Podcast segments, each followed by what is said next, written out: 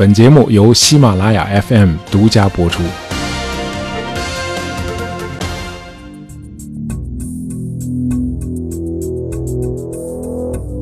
呃，在这个世界上有一些巧合啊，诡异的让人毛骨悚然。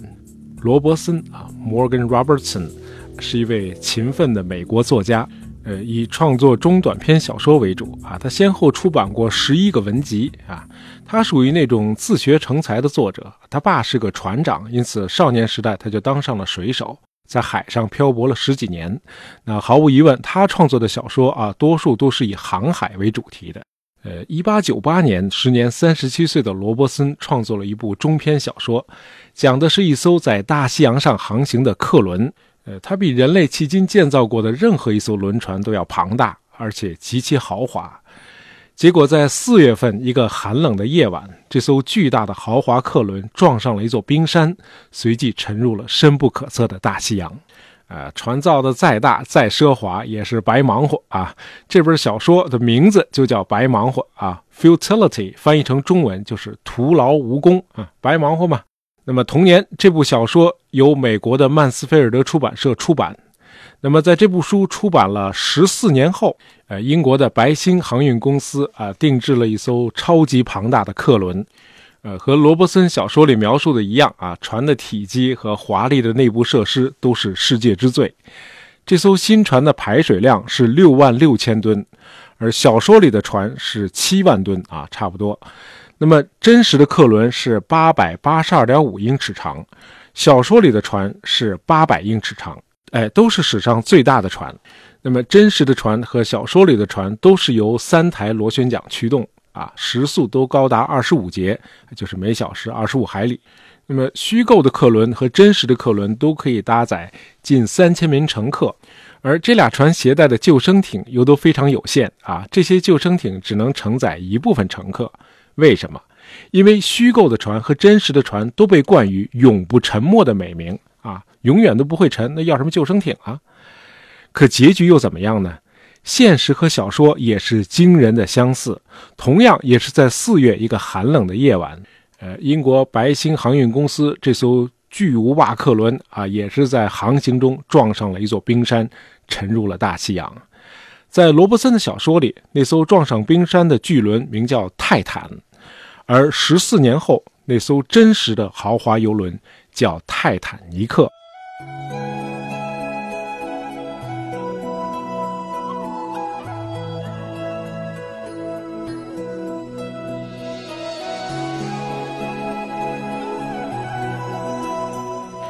这艘真实的巨轮是一九一二年四月十五日凌晨，在北大西洋距离纽芬兰海岸三百七十五海里的水域，在撞上冰山的两小时零四十分钟后沉入海底的。啊，在我们国家，很多朋友是从一九九七年那部好莱坞大片里了解到泰坦尼克号的。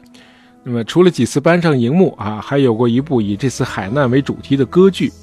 在欧美国家不少豪华餐馆里啊，每年的四月十四日都会推出泰坦尼克号头等舱餐厅在一九一二年这个晚上的菜单。啊，有个说法说，在英美两国，泰坦尼克是仅次于上帝和可口可乐最常见的名词。关于泰坦尼克号的这个论著已经有几千本了。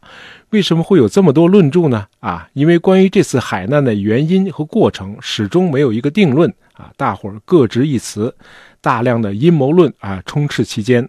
那么在众多的叙述中，有两本书也影响最为广泛啊。一本是一九五五年出版的《应该铭记的夜晚》，那么另一本呢是一九九八年出版的《永不沉默》。呃，这两本书呢，呃，相对比较客观冷静啊，不带什么感情色彩，也没有什么个人偏见。今天呢，我们就把这两本书的内容浓缩一下，尽可能的给大家还原一些真实的情况。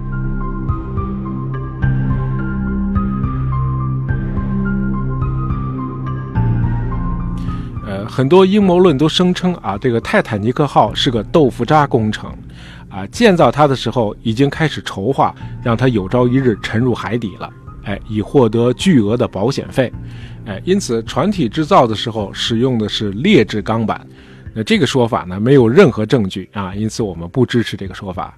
呃，但是也不能说在造船的过程中就完全排除了质量隐患啊。这个船体呢是由1.5英寸，也就是近4厘米厚的钢板组成。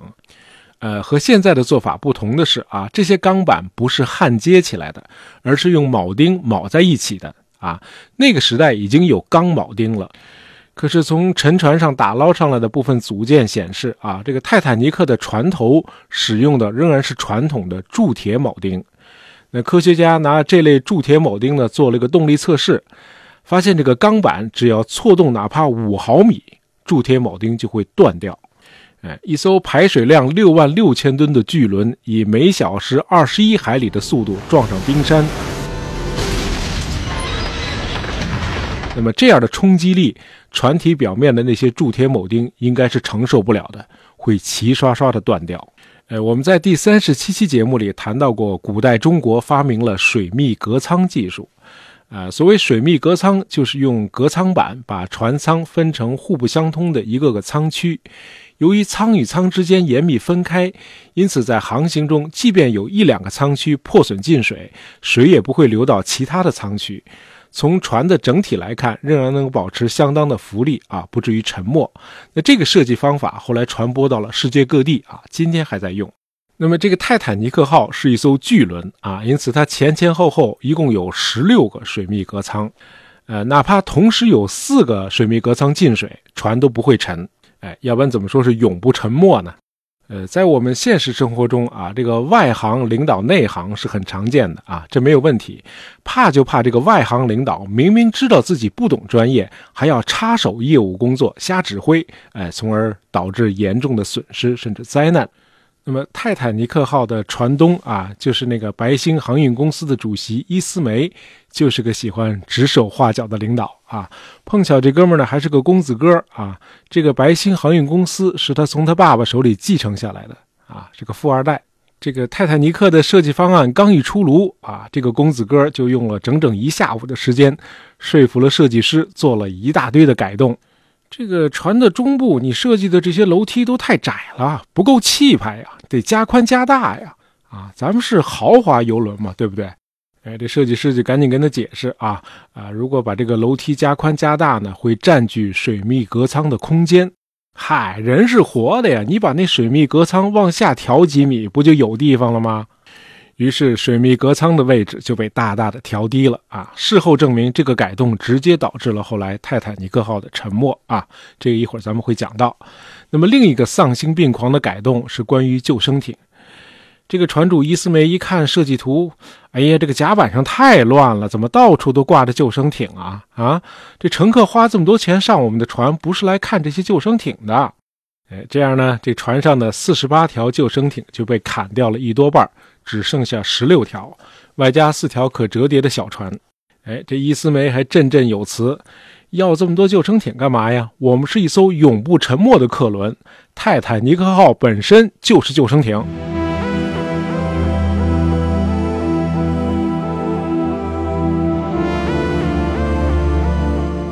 这个泰坦尼克号是建成一个月以后，于四月十日从南安普顿港口起航。啊，在法国接了一些乘客之后，就开始横穿北大西洋，驶往美国纽约。啊，按照每小时二十一海里的航速，六天就能到达。呃，前四天的航行呢是很平稳的啊，什么事儿都没有。船上的乘客每天都是歌舞升平，纸醉金迷。可到了第五天，这个泰坦尼克号上的无线电就不断收到其他船只发来的预警电报。啊，这一天里收到了五次电报。啊，说是这个北大西洋航线上出现了很多体积庞大的冰山。什么叫出现呢？就是说这些冰山不是一直都在这里的啊。好，我们补充一个小知识：这个不养狗的朋友可能也都听说过，有种名犬叫拉布拉多啊，它产自加拿大的拉布拉多半岛。嗯，这个拉布拉多半岛是在大西洋的西北部，呃，它的对面就是格陵兰岛啊，在它们之间的一块海域叫拉布拉多海。这个拉布拉多海有点像大西洋啊，朝北伸出了一个胳膊啊。那么每到春天呢，从格陵兰岛的冰川上脱落下来的大冰块就会掉到这片海域里。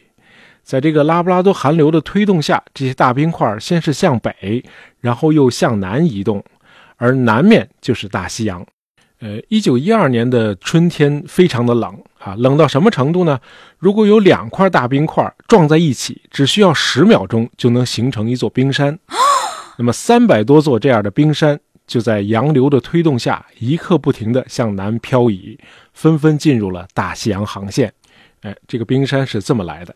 那么接到预警通知之后，这个泰坦尼克号的船长史密斯就找到了一同旅行的船主伊斯梅啊，就是那个改动设计那位啊。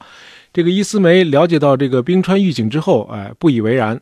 呃，他说，如果为了躲过冰山区而向南绕行啊，就无法准点到达纽约。可这是泰坦尼克号的首航啊，怎么能迟到呢？还不如趁着现在海面上没有雾气啊，视线很好。我们快速的穿过冰山区，不就齐活了吗？于是泰坦尼克号继续以每小时二十一海里的高速向西航行。为了安全起见，史密斯船长要求瞭望塔上的瞭望人员啊特别留神海面上大大小小的那些冰山。这样呢，泰坦尼克号的首航就进入了第五个夜晚。呃，晚上十点钟，两名瞭望员弗里特和里上岗了。呃，这个夜晚极其的晴朗。当时他们看到的夜空，应该和你在天文馆的穹幕下看到的一样啊，满天的繁星，没有一丝云彩。海面上也是风平浪静，这个大西洋看上去就像刚刚打磨过的玻璃一样。四周一片的静寂啊，只有夜色、星空和寒冷。哎，这俩人就哆哆嗦嗦地站在这个瞭望台上，好不容易熬到了十一点四十分，还有二十分钟，这俩人就下班了。可就在这时，弗利特看到正前方有个东西，这东西比夜色还要黑啊！一开始很小，大概只有两张桌子拼起来这么大，可是，一秒秒过去之后，它变得越来越大了。弗里特意识到情况不妙，他摇响了警铃，并迅速拿起电话报告剑桥说：“前方有冰山。”呃，在后来的三十七秒里，这个弗里特和李两人并排地站在瞭望塔上，眼睁睁地看着冰山越来越近。直到最后，从他们的角度看啊，他们已经身处冰山的山顶上了啊，因为这个瞭望塔很高啊，它有一个视差，一旦很近的时候，就会觉得自己已经站在冰山的顶上了。可是泰坦尼克号还是一往直前，没有转向。那为了防止碰撞时被震飞出去，这两个男人紧紧地抱在一起。那么令人意外的是，没有发生直接的碰撞，船头在最后一刻向左偏了，泰坦尼克的右侧蹭着冰山就过去了。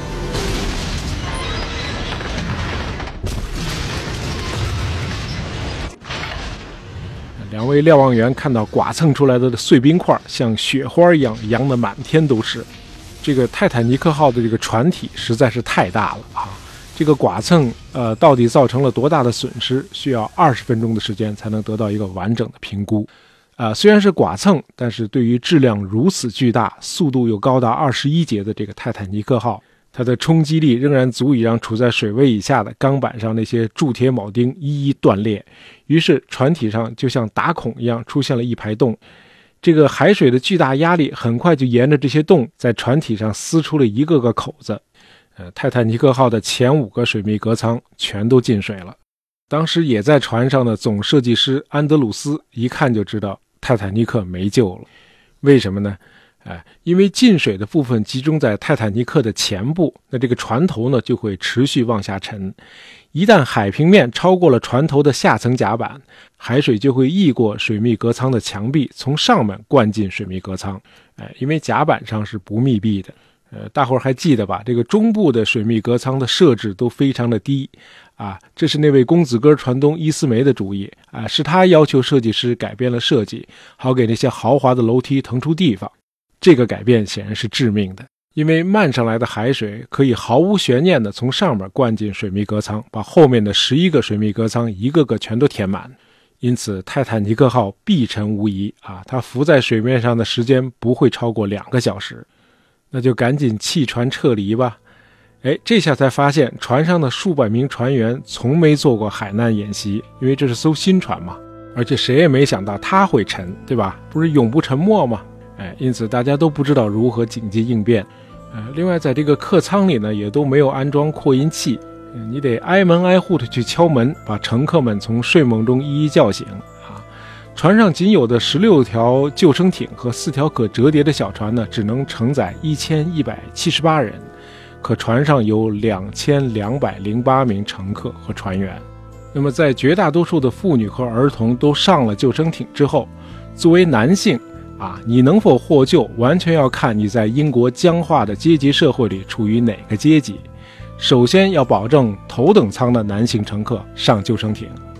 不过，不管媒体怎么写啊，阴谋论怎么编，那么最后的统计数字现在都已经摆在大家面前了啊。头等舱的乘客没有全体生还，他们中只有百分之六十二的人获救；二等舱是百分之四十一的人获救；三等舱的乘客有百分之二十五获救。最惨的是船员啊，只有不到百分之二十三的人生还。那么从这个统计数字可以看出来，船上确实曾经有过很多无私、礼让和勇敢的感人场面，啊，一些人自动放弃了撤离。史密斯船长、总设计师安德鲁斯和商业大亨古根海姆都选择了与泰坦尼克号一起下沉。当然，这个泰坦尼克号上也不乏无耻的懦夫啊，比如那个公子哥船主伊斯梅啊。这家伙对泰坦尼克号的沉没和近一千五百人的罹难可以说负有直接责任，可是，在最后一刻，他还是毅然抛下了他的船和同行的人们，跳上了救生艇逃生了。